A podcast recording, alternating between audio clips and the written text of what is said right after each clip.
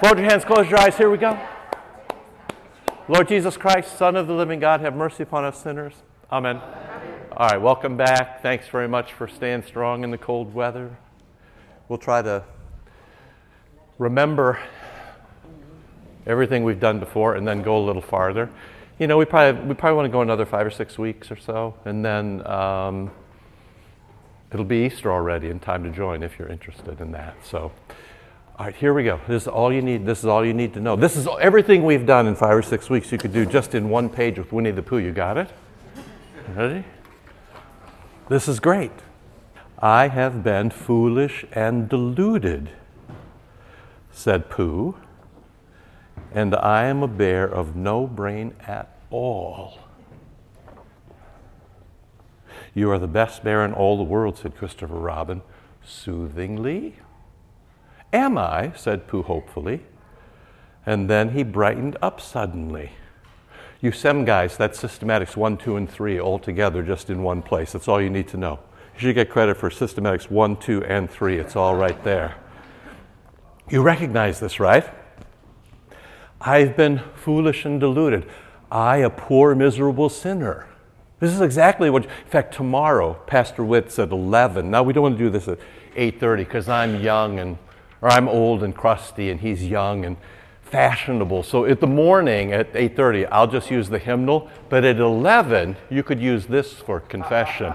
Everybody, we could put this at I mean, talk to the district president, see how it goes, okay? Just check it out with people who are um, come on, you're not even fully vested in the pension yet. It won't matter to your future. so, I've been foolish and deluded, which is a, was a I, a poor, miserable sinner, right? This is exactly, this is, this is confession that I am foolish and deluded, and I am a man of no brain at all. If you had a brain in your head, you wouldn't act this way. And then Jesus. You are the best bear in all the world. Absolution. Regardless of what you've done, or how foolish you are, or if you're brainless, You'll spill it all out tomorrow, and Jesus will say, You're just the best. I always loved you, and I still love you, and I'll always love you. Welcome back. I'm foolish and deluded, and a bear of no brain at all. You are the best bear in all the world, soothingly. So if you went to confession over uh, before Christmas, right? Um, the whole point of confession is that you would leave soothed. You know, I often say to people, my goal is to leave with a smile on your face, right? You come and you spill all your sins. I'm foolish, I'm deluded, look what I've done. And then the pastor absolves you and soothingly. If it's not, if it's not in the way of consolation, of forgiveness, then it's certainly wrong. So, um, you're the best bear in all the world, said Christopher Robin soothingly. Am I? said Pooh. Look at this. Hopefully, right? Hope. Because now there's nothing between you and God, and nothing between you and anybody else. So then your future is marked by hope. Hope goes with forgiveness, hope goes with love, right? Hope goes with faith. Faith, hope, and love, these three Am I? He said hopefully, as if he could hardly believe it. And so tomorrow you'll kneel down, and then Pastor Vitt will forgive you, and then you'll say, Well, that couldn't possibly be true, but I hope it is. It must be because the service is going on. It must be true. Now think back, like so many things, Jesus speaks realities. So, all the way back to where we started. In, in creation, Jesus speaks eight times, let there be, right? And it happens. And then Noah's Ark, eight people in the ark, you're saved, and so they are. Or on the eighth day, circumcision of children, Jesus says, You're now a full son of Abraham. And people say, Welcome to the children of Israel. And so you'll come tomorrow and you'll say, uh, I'm a damn sinner. And Jesus will say, I love damn sinners. And then you'll say, Really? And he'll say, Yes, you should wake up and do some good. And he'll push you. You remember, uh, this was in Christ. And so, necros, he started dead. And then Jesus says, You're alive. And you say, Am I? And all of the joy that you have in living in the church. And so, I should probably just do one thing at a time. Am I? said Pooh soothingly, and then he brightened up, suddenly, instantaneously. And so you should think about yourself in that way. It's very difficult to do for us to believe in ourselves the way Jesus believes in us, but that's part of the fun. Now, hopefully, over the past few weeks, months, you've discovered that this isn't just about saying things or just about believing things or just about doing things. It's all those things together. That we agree with Jesus, that's faith. So you remember way back we talked about this. Faith uh, agrees. So whatever Jesus says, that's what you say too. And whatever Jesus does, that's what you do. And whatever Jesus thinks, that's what you think. So faith agrees. And Jesus says, You're baptized, and you're my child, and you're in Christ now, and that's the church. This is to be in the church or in Christ. And our whole goal now in life is to figure out what it means to live inside. What does it mean to be a Christian? What does it mean when Jesus says, Follow me? What does it mean? What does it mean to, as Paul says, have the mind of Christ among you? Right? What does that mean? And that discovery uh, is worked out in very, very practical terms. And there's probably nothing more practical than forgiveness. Now, just as a reminder, this borderline is the Ten Commandments. Oops, I'm going to slip out of commandments. That'd be a bit law minded. We'll use the Hebrew, the ten words. So you know what's in, and then you also, this is inside Christ, outside Christ. Our trouble is, is that we're so attracted to things out here.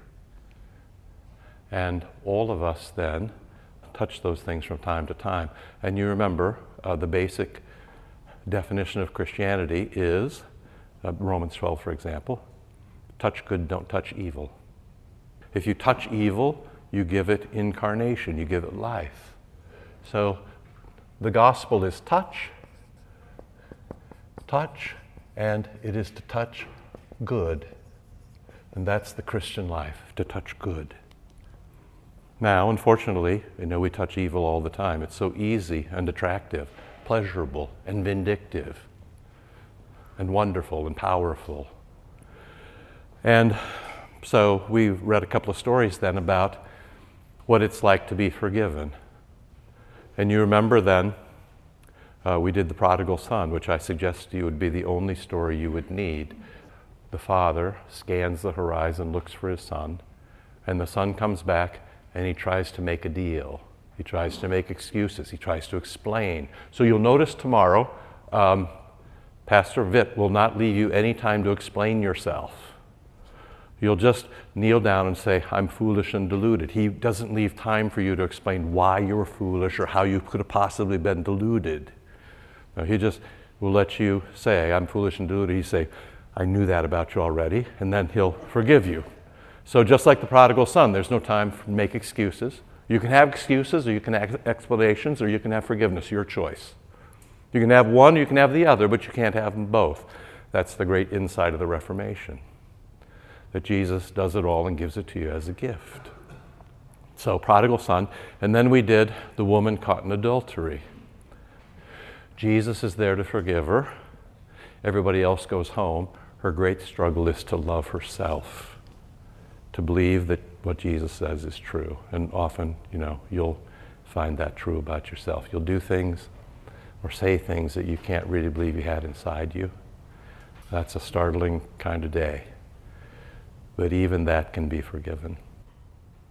So, that God is a Father who forgives, and Jesus died for all your sins. As I said to you once before, Jesus takes away your sins.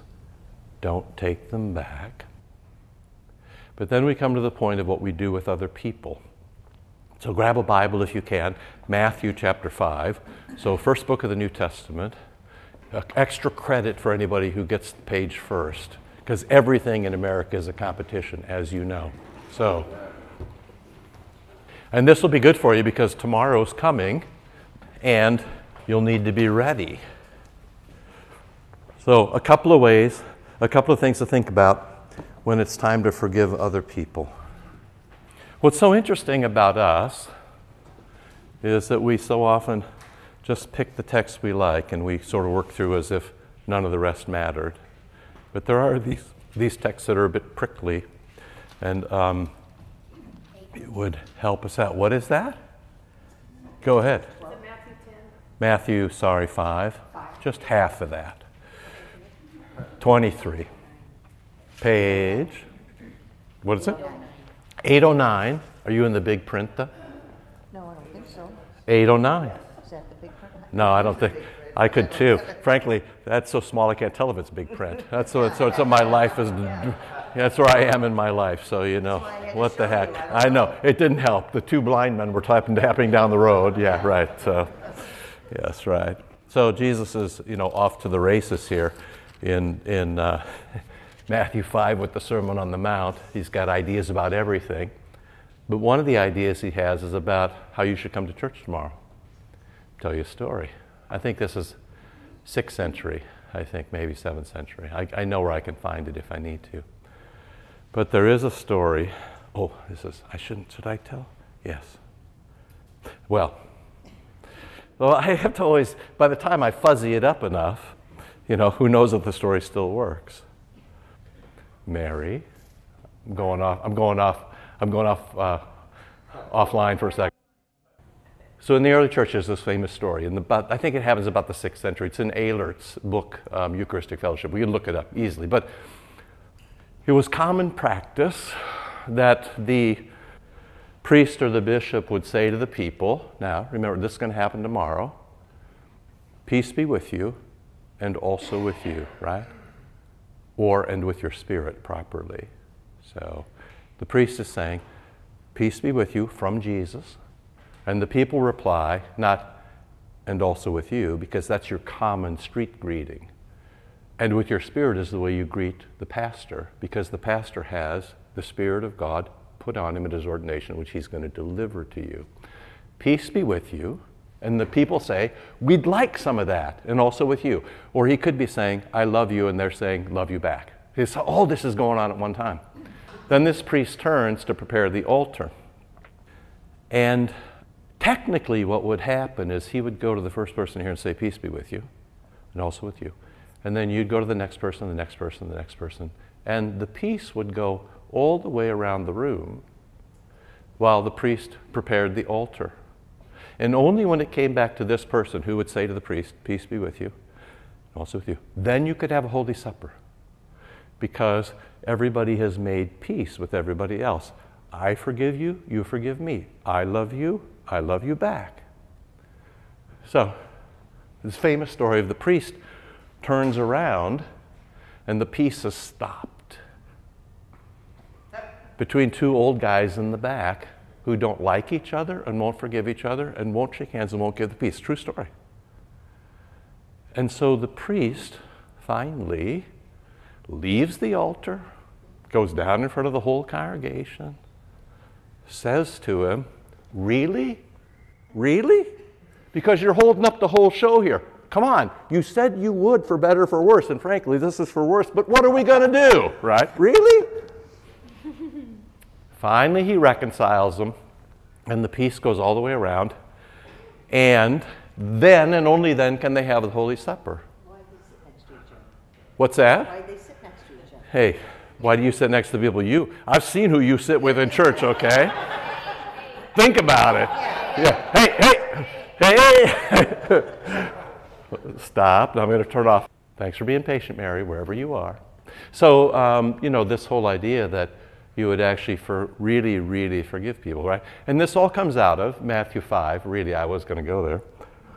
This is right after you say, don't call anybody a fool, because if you do, you're going straight to hell. Just calling somebody that, right? 523. So tomorrow, when you come to Mass, Matthew 5:23, if you are offering your gift at the altar, so tomorrow you, you've come to bring your gifts.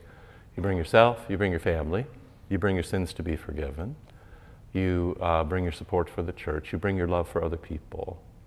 If you show up tomorrow morning, if you're offering your gift at the altar, and you come to church and you remember that your brother has something against you,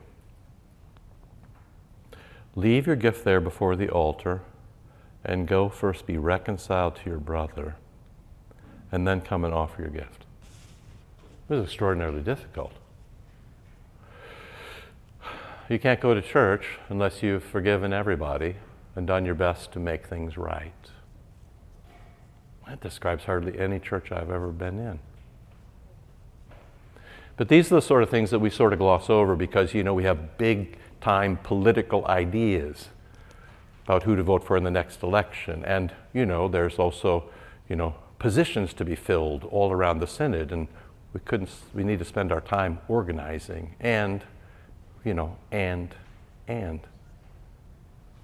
If you're not good at this, you can't do that. If you're not faithful in little, you can't be faithful in much. This is the most basic thing that happens is that you come to church in order to be forgiven and to forgive other people. Now, you can't make other people accept your forgiveness. We'll talk about that in a moment. But as far as you're concerned, you're in control of your own life. And so for you and for me, the point is to be forgiving. The point is to forgive, as in, I forgive you. Tomorrow, when you come here, I really, really mean it. You know, you dump all your sins here. And the unforgivable sin that people are always so curious about is the one that you hold back out of God's reach. The only sin that's unforgivable is the one you take home with you. If you bring it here, Jesus is going to forgive it with the words of Pastor Vitt I forgive you all your sins. You're the best bear in all the world. But if you take it home, you're on your own. It's unforgivable because you won't let Jesus forgive it. It's really that simple. And there's a hundred reasons why you'll take it home. You can't really believe. You're still really mad. It's fun to hold a grudge. Pick something. But, you know, here it is. Matthew 5:23. If you come to church tomorrow and you've still got trouble, should get busy with that. Now, if you need more instruction, turn right in your Bible about six or seven pages to Matthew 18. The, the, the, this is a, this is, these are verses that everybody in the church quotes and almost nobody does. And when people do it, everybody gets offended, like this is such weird behavior. But here we go. 18, I think it's 15, isn't it? Yes, 15, 18, 15, right? So a little bit of expansion on what we just saw from Matthew 5 if somebody sins against you, if your brother sins against you. If your brother sins against you, go and tell him his fault between you and him alone. Now, just in that single sentence, you can see how weird this is. So, Marge, although you can't even admit, Marge is the nicest person. You might be the nicest person I know, Marge. It could be. You could be the nicest person. I'd have to think to think of somebody else. Let's say Marge had a bad day, though you know, sinned against me. You can see how theoretical this would be. What I expect is what? What do I expect as I wait for Marge? What do I expect Marge to do? What? Apologize. You, she should come over here and apologize right now. Because the longer I wait, the worse it gets. The worse you get. Wait around a little bit. You know what I'm going to do? Tell Elizabeth. Because then Elizabeth's not going to like you either. I'm hoping Elizabeth tells her whole table, now we got power. Nobody likes you, Marge. Yeah, I know. This is all I said, theoretical. it's not going to happen. Everybody's going to like Marge better than me. I knew that going in. But you see how this works, right? If you, you know, Jesus knows how it's going to work if it goes the other way.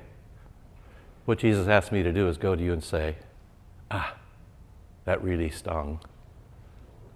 To which you, this is where full marge would be, full margeness would come into play. You would say, I'm so sorry. And you might even say, I never knew I did that. To which I then say, What?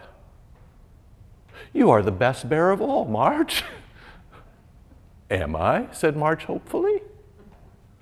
But you see how different this is from the normal way we do things. I can tell this story because this is my story here, so I could tell it here. I had a guy in the congregation once whose spiritual gift was causing trouble.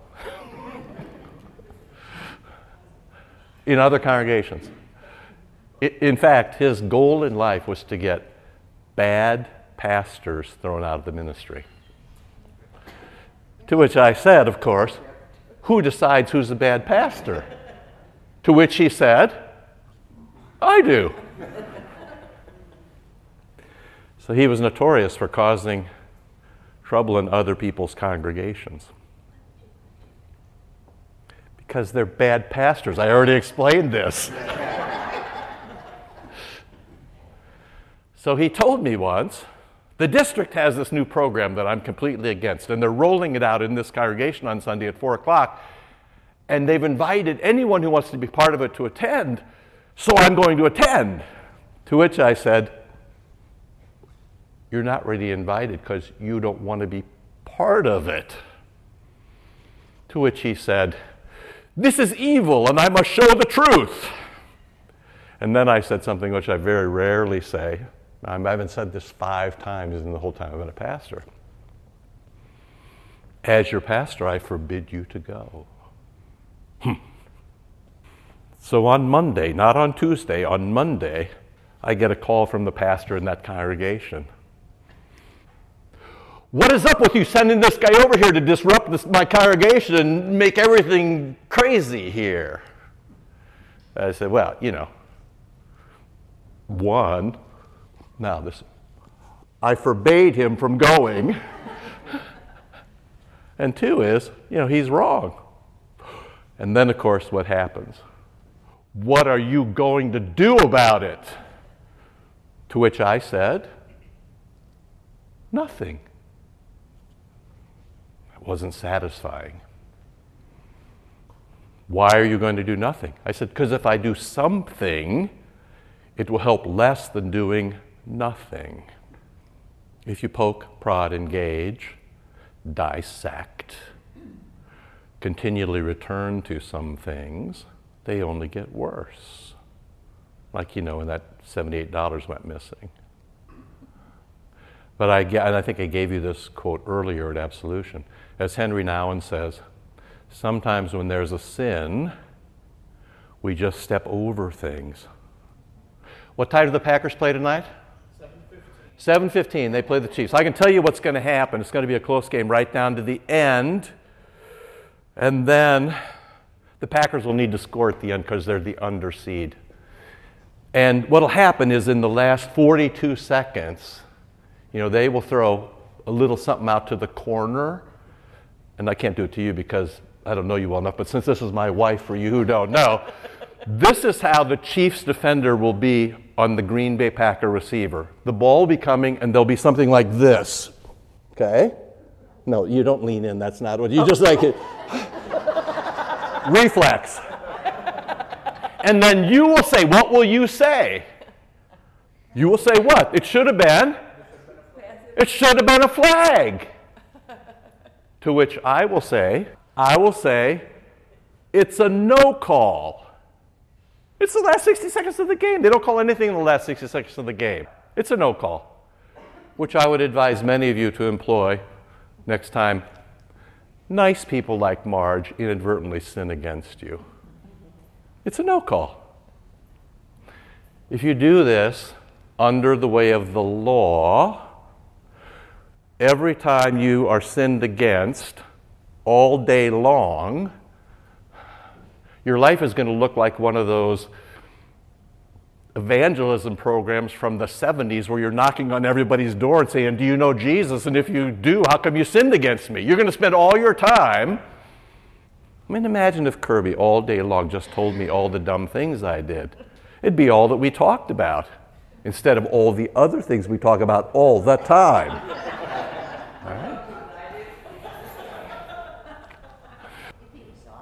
It'd be exhausting. make everybody else really angry too, right? Yeah, you make everybody cranky. Just, just here's what I want to just say. Just take it easy, okay? Keep your powder dry. Yeah, there'll be a time and a place, but don't make Jesus a legalist, okay? Jesus basically says, "Come on, we're going to church tomorrow. Let's get things cleaned up, right?" Then you say to yourself, "Hmm, are there any big ones I need to clean up?" If there are, go clean them up. If they're just, you know, a bag full of small stuff, bring it along and chuck it over the rail. Pastor Vitt will forgive it, and then you can go home clean. And everything's going to be fabulous. Look, it's right here in the text. If your brother sins against you, go and tell him his fault between you and him alone. If he listens to you, you have gained your brother. Isn't that great? well, everything's square. Life's good. I love you. I'm sorry. This is beautiful. We're all good. Life's good. Thanks for playing along. But sometimes he doesn't listen. If he does not listen, take one or two others along with you, that every word may be confirmed by the evidence of two or three witnesses. Look at this. Look at all the things that are going on there. First, um, take one or two other, not 10 or 20. Take one or two others, and these are people who are given to rationality. These are witnesses. So you don't take your best friend and your spouse. Take somebody legit. Your pastor's busy. Try to work down the food chain if you can. Take the president of the congregation and an old governing board member, or, you know, take an elder. Take somebody who's honest, who has some experience, in life and in forgiveness. Take somebody who cares about Jesus. Take somebody who, what's the goal here again? What's the goal? Forgiveness. Forgiveness, to gain your brother back. Take somebody whose interest is, is not in scoring points or in keeping people out. So there's somebody here who's just right on the edge, and the whole point is to get them back in, not to keep them out. Get them back in. And say, hey, you're baptized, you're a Christian, you used to be like this. Your sins just aren't good for you. It'd be nice for you to touch some good. Come back to Holy Supper. Take two or three witnesses with you calm, quiet, rational, gospelly. Now, if he refuses to listen to them, tell it to the church. This is the kind of higher level stuff. And if he refuses to listen even to the church, let him be to you as a Gentile and a tax collector. Now, you have experience with Gentiles and tax collectors. We've met them along the way as we've gone. How does Jesus treat Gentiles and tax collectors again? When he meets one, what does Jesus do? You know, like Matthew the tax collector, right? Or the, what's that? Yes, right. And so to treat somebody like a Gentile and a tax collector is to realize they need special handling. That is, they don't know anything. They apparently have forgotten the very first thing about being a Christian, or maybe they don't care anymore, or maybe they think they don't need it, or maybe they've got bad habits, or maybe they grew up in a church that was always cranky. You know, you gotta, you're going to have to spend some time here. If they're a Gentile and a tax collector, we'd want to be careful with how the gifts are given out Holy Supper, you know, how we, but it does not mean to hold people at arm's length from the gospel. It does mean to pull them near. We have funny ideas about Jesus, but one of the most interesting things about him is his ability to forgive people who are hurting him desperately. Like that guy who's putting the nails through him. Father, forgive him. He doesn't know what he's doing. No idea what he's doing. Or you, when you hurt him. Because when he baptized you, he thought you were all square. Jesus thought when he resurrected you and then he moved you into the church and he gave you his Holy Supper and taught you the creed and gave you the 10 words and said, See you later for eternity, he thought you were all squared up and life was beautiful. Yeah, but sometimes we forget, right? Just, just be careful. You know, just be careful. People need, sinners need deep care. They've got a lot of bad habits, like you, like me, and they need a lot of special care. And if you're going to err, err on the side of love and not on the side of hate. As John Kleinig famously said here once, we want mercy for ourselves, but justice for everybody else. That's a great quote, right? We want mercy for ourselves, but we want justice for everybody. We want the gospel for ourselves, we want the law for everybody else. This is the great inversion of that, right? All right, grab a catechism so you can see how it kind of plays out here. You want to go to um, 25, page 25. Okay, so um, this is uh, all the little things you should know. So, what's confession? Now, you know, don't despair. We've been together, you know, six or seven times, and we're only we're not off the first page of the service yet. But don't worry, the pace is going to pick up here pretty soon. We're still on page one. So, what's confession? Confession has a couple of parts. Has two parts. First, that we confess our sins now, and second, that we receive absolution. So, first we say, I'm a damn sinner, and these are my sins. It's just the fact of the matter. This isn't any sort of, uh, you know, imagination involved here. This is, these are the places I've sinned. You have the Ten Commandments. Um, you know, as private confession goes, I've lived as if God did not matter and as if I mattered most. My Lord's first commandment. My Lord's name I haven't honored as I should. That's second commandment. My worship and prayers have faltered. Third commandment. Um, uh, uh, I've not loved others, and what particularly troubles me is.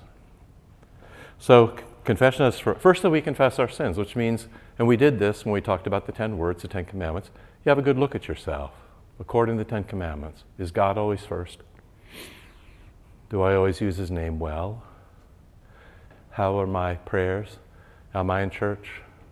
Do I tend Scripture? Do I go to the supper? And then, do I love others as myself? The balance of the commandments. So, first confession, and second, we receive absolution, this great word for dissolving. Jesus dissolves your sins, or he takes them away, or he scrubs them away, or he washes you clean, or he, you know, there's all sorts of ways you can talk about this.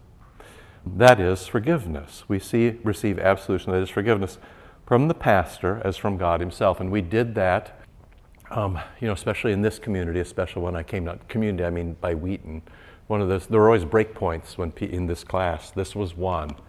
No man can forgive my sins. Tomorrow, you'll notice, Pastor Vitt will not say, um, I understand your sins. He won't say, I assure you that your sins are forgiven, the kind of evangelical Presbyterian Methodist way of saying things. I assure you, you've been forgiven. No, he's actually going to say, I forgive you. This is some remarkable stuff. Now, he's going to say that after he says, he was called and ordained. He's going to say it wasn't his idea and his call came by FedEx. He's going to say, This is your fault. I didn't think of you, you thought of me. You asked me to marry you. I didn't ask you to marry. And we did from John 20 on Easter evening. Jesus breathes on the disciples and says, You know, if you forgive sins, they're forgiven. If you don't forgive sins, they're not forgiven. Go forgive some sins. And then when they got old and died, they found the next pastor and the next one all the way down to Vitt. You know, there is that in Rome. Is it St. John Lateran? Has pictures of the popes all the way around. And you know, there's only about places for four or five more portraits. The tradition is that when the last portrait is filled, the world ends. Hey, sorry for putting your picture up there. Brought everybody closer to their eternal death and life. First, we confess our sins, then we receive absolution, the forgiveness of sins from the pastor, from God Himself. I forgive you all your sins. It's not His idea. Frankly, you know, we'd like to hold back some forgiveness too, just for leverage. But, you know, no, what we're supposed to do is forgive everybody. As from God Himself, and not doubting, but firmly believing that by it our sins are forgiven before God in heaven. So when you get done tomorrow and stand up, God and Pastor Vitt and you and the congregation will all agree that your sins have been forgiven. Just like the woman caught in adultery. Jesus and the community and the woman herself. Everybody's going to agree. You stand up, you're completely forgiven. What should you confess? Before God, we should plead guilty of all our sins. Now, when you're younger in the faith, this will seem a burden to you. In fact, even a bit embarrassing. Um, because you don't really want to believe the stuff that you've done. And you're not used to admitting it. And so it fe- seems a bit tedious. As you uh, grow more mature, get older in the faith, you can't wait to get rid of your sins. You can't wait to admit them. They weigh you down, they trouble you, they keep you awake at night. You know, you just can't. It's like, you know, it's like slapping mosquitoes, right? You just you can't get rid of them fast enough. So you can observe that in yourself. Before God, we should plead guilty of all our sins. You can have them all. You can have them all. And even though some of them seem delightful, you remember the put your nose in the slicer? Some seem delightful, right? Having an affair. It seems delightful. Drinking too much. It seems delightful. Doing all the other things that we do that are horrible. It seems delightful for a while, but later, it's nobody's idea of a good time. So plead guilty of all your sins, even those you're not aware of. So you say to Jesus, Hey, this is really troubling me, and I can't believe I did that. And, you know, I never want to do that again. And take everything I've got, even the ones I don't realize. Um,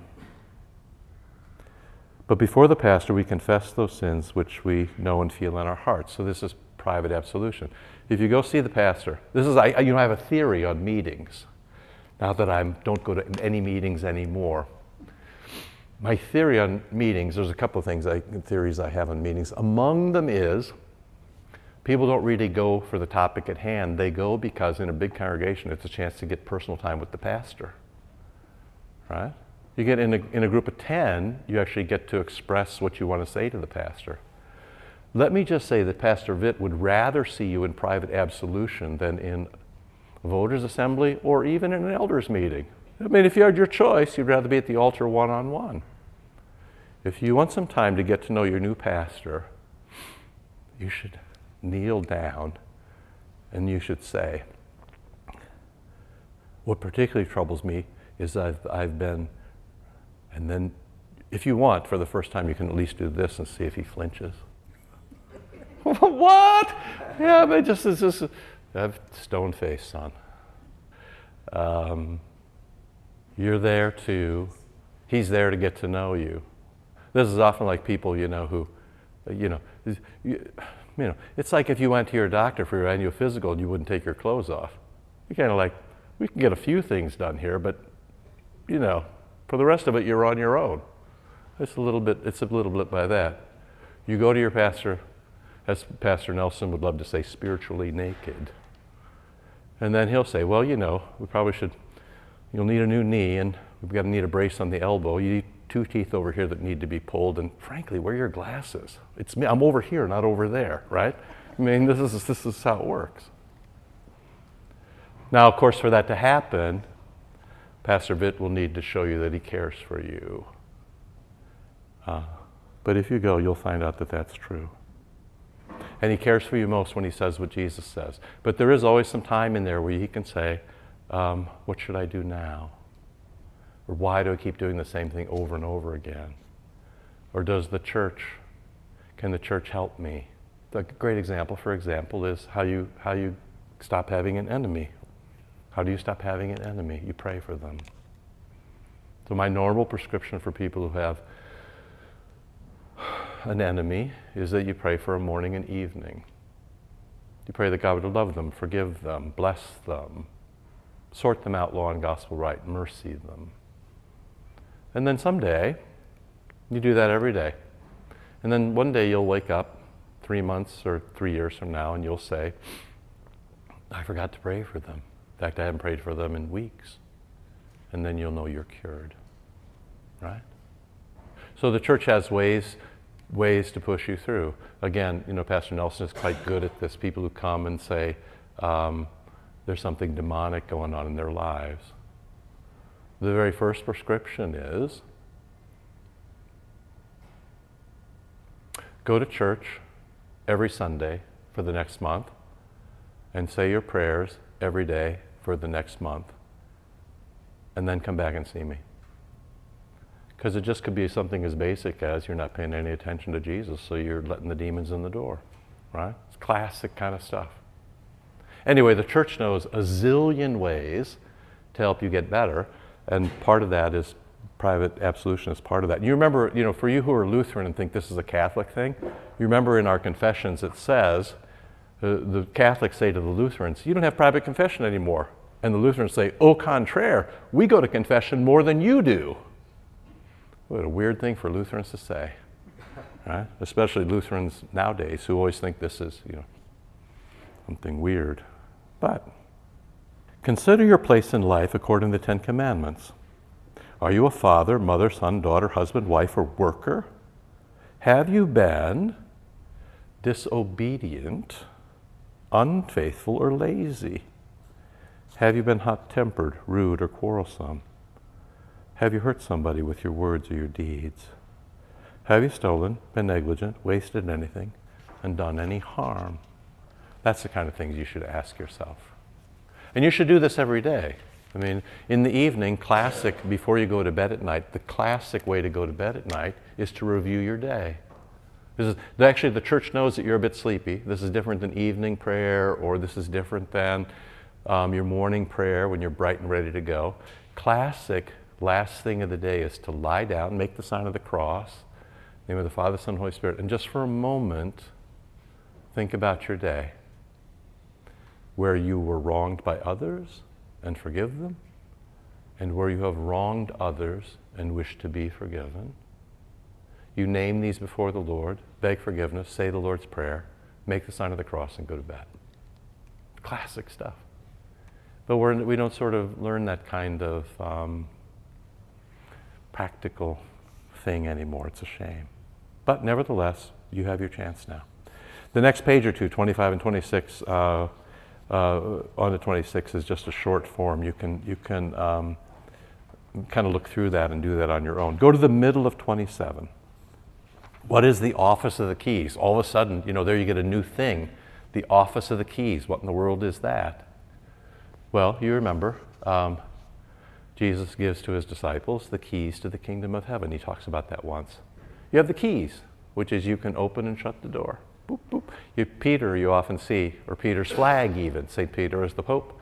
You often see him with a key in his hand. Why does he have a key in his hand? Because he would love to forgive your sins and open the door to heaven. That's what he would love to do. And so often the symbol of the key is a symbol of forgiveness, or so the office of the keys, it's just, you know, the thing that Pastor Vitt will do for you is he will open the door to heaven for you. The office of the keys is the special authority which Christ has given his church on earth to forgive the sins of repentant sinners. So, repentant sinner is you come, and then Pastor Vitt will meet you at the church door and he'll forgive as many sins as you bring. Bring them all, he'll forgive them all hold one back. He lets you be on your own there. That's not good for you. Don't do that. Where is that written? Or are you making this up as you go along? No. It's right there in St. John the Evangelist, chapter 20. The Lord Jesus breathed on his disciples and said, Receive the Holy Spirit. Whew. Must have been quite a moment. If you forgive anyone his sins, they are forgiven. If you don't forgive them, they're not forgiven. Simple as that. Forgive them and they're forgiven. Don't forgive them, they're not forgiven. What do you believe according to those words? I believe that the called pastors of Christ deal with us by his divine command. So this is just like you. Faith is to think and see and say and do as Jesus thinks and sees and says and does. It's the same for pastors. They have particular things they're supposed to do. So do them, for goodness sakes. I believe that when the called ministers of Christ deal with us by divine command, in particular when they exclude openly unrepentant sinners from the Christian congregation and absolve those who repent of their sins. You see, those are two sides of one coin. You forgive the sins or you don't forgive the sins. In our confession, there, in our confessions, there's a example I think of. I think they use St. John Chrysostom. He says he stands before the altar as people come forward for the Eucharist. He says, You can kneel down, you can kneel down. Oh, you can't go. You can kneel down. Nope, you can't go. Only if people have confessed all their sins, then they can go to the Eucharist. Quite remarkable stuff. If we did that, you know, you should try that. Be curious to see what would happen. Mikey will eat it. Yeah, Mikey will eat it. Yeah, there's people of a particular age who understand what that is. Right? Yeah, you could try it tomorrow if you want. I'm going to be away at the 11 o'clock service. There's all the new stuff going on tomorrow. Write me a note. Tell me, tell me how it goes. Hopefully, from still within the church. When they exclude and when they absolve, those who repent of their sins and want to do better. That's how confession is. I, I want to be forgiven and I want to do better. The pastor may even ask you, Do you want to do better? Of course I want to do better. What are you, crazy? To go on like this anymore, it's making me. This is just as valid and certain, even in heaven, as if Christ our dear Lord dealt with us himself. There you go. So, this is meant to be a normal part of your life. Come and see your pastor as you need him. Come to church and kneel down, say you're a bum. Uh, be assured that when you say you're a bum, Jesus will say, Ah, I love bums. You're my bum. I mean, that's what I say. You're, I mean, Mike, you're a bum, but you're the Lord's bum. So, you know, we got a special handling. We all love you, right? You're fine. All right, questions about any of that kind of stuff? It's, uh, you know, we talk about it all the time. The execution is much more difficult. It's really hard to forgive people. Most churches fail abysmally at this. Uh, I will say, you know, here, we're not perfect, but it's actually, it's very nice. I think at least there's the, at least the ethos of forgiveness. I mean, it's what we're aiming at. And, you know, we try to publicly sort of, you know, I'll just say it to you so it is public. You know, stay away from gossip, stay away from grudges, um, stay away from judgment. Uh, the Lord has got all of that He needs and more for people. If you want the congregation, if you want this church to be the kind of place where you can come no matter what you've done, where your kids can come no matter what they've done, you know, where your parents can come no matter how long they've been away, where your friends who are unbelievers or maybe even hostile to the church might come along and just get poked by the beauty of something the choir sings or the unbelievable thing where somebody says, I forgive you everything, love you in spite of yourself. Really, forgiveness is the way. It's the, it's the top thing. It's the only thing that's ever happening. I mean, every, every absolution is a little resurrection.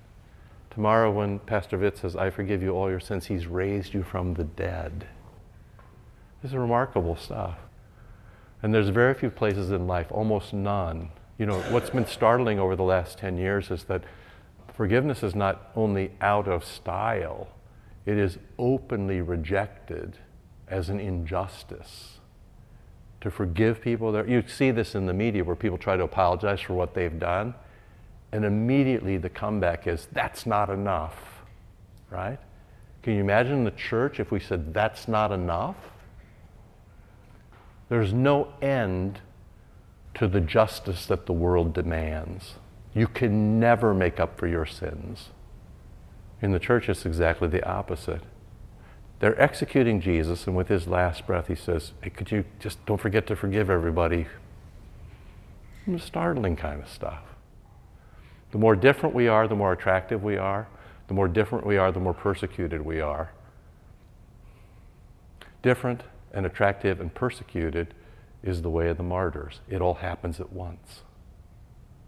You know, at the end of the day, you're holy or you're not, you're forgiven or you're not, you're true or you're not, you love or you don't. That's the church. Just have that, right? Just one place in your life. Have it and work hard to keep it. That's the whole point. Okay? That's what you're trying to do. All right, thank you. Literally now, as you're planning forward, you know, we're going to go five or six more times. I have to be away on the 16th of February. We've been taking one Saturday off So I'm away on the 16th. But, you know, it's a very early Easter this year. Is it the 31st of March? So it's just it's about almost as early as it comes. And Easter here is fabulous. I mean, it's just is off the charts. Oh, it's unbelievable how great it is. So, um, but and Lent and to, it's all coming right at us. So, you should be thinking about if you're interested in joining. If you are, you should kind of get to me. We should talk things over, make sure that you're, you know, this is what you want, and that you'll work hard at it as you go forward because it takes everybody to kind of make it work. Okay? Lord, remember us in your kingdom and teach us to pray. Our Father, who art in heaven, hallowed be thy name. Thy kingdom come, thy will be done, on earth as it is in heaven. Give us this day our daily bread, and forgive us our trespasses, as we forgive those who trespass against us. And lead us not into temptation, but deliver us from evil. For thine is the kingdom, and the power, and the glory, forever and ever. Amen. Okay, thanks, friends. See you next time.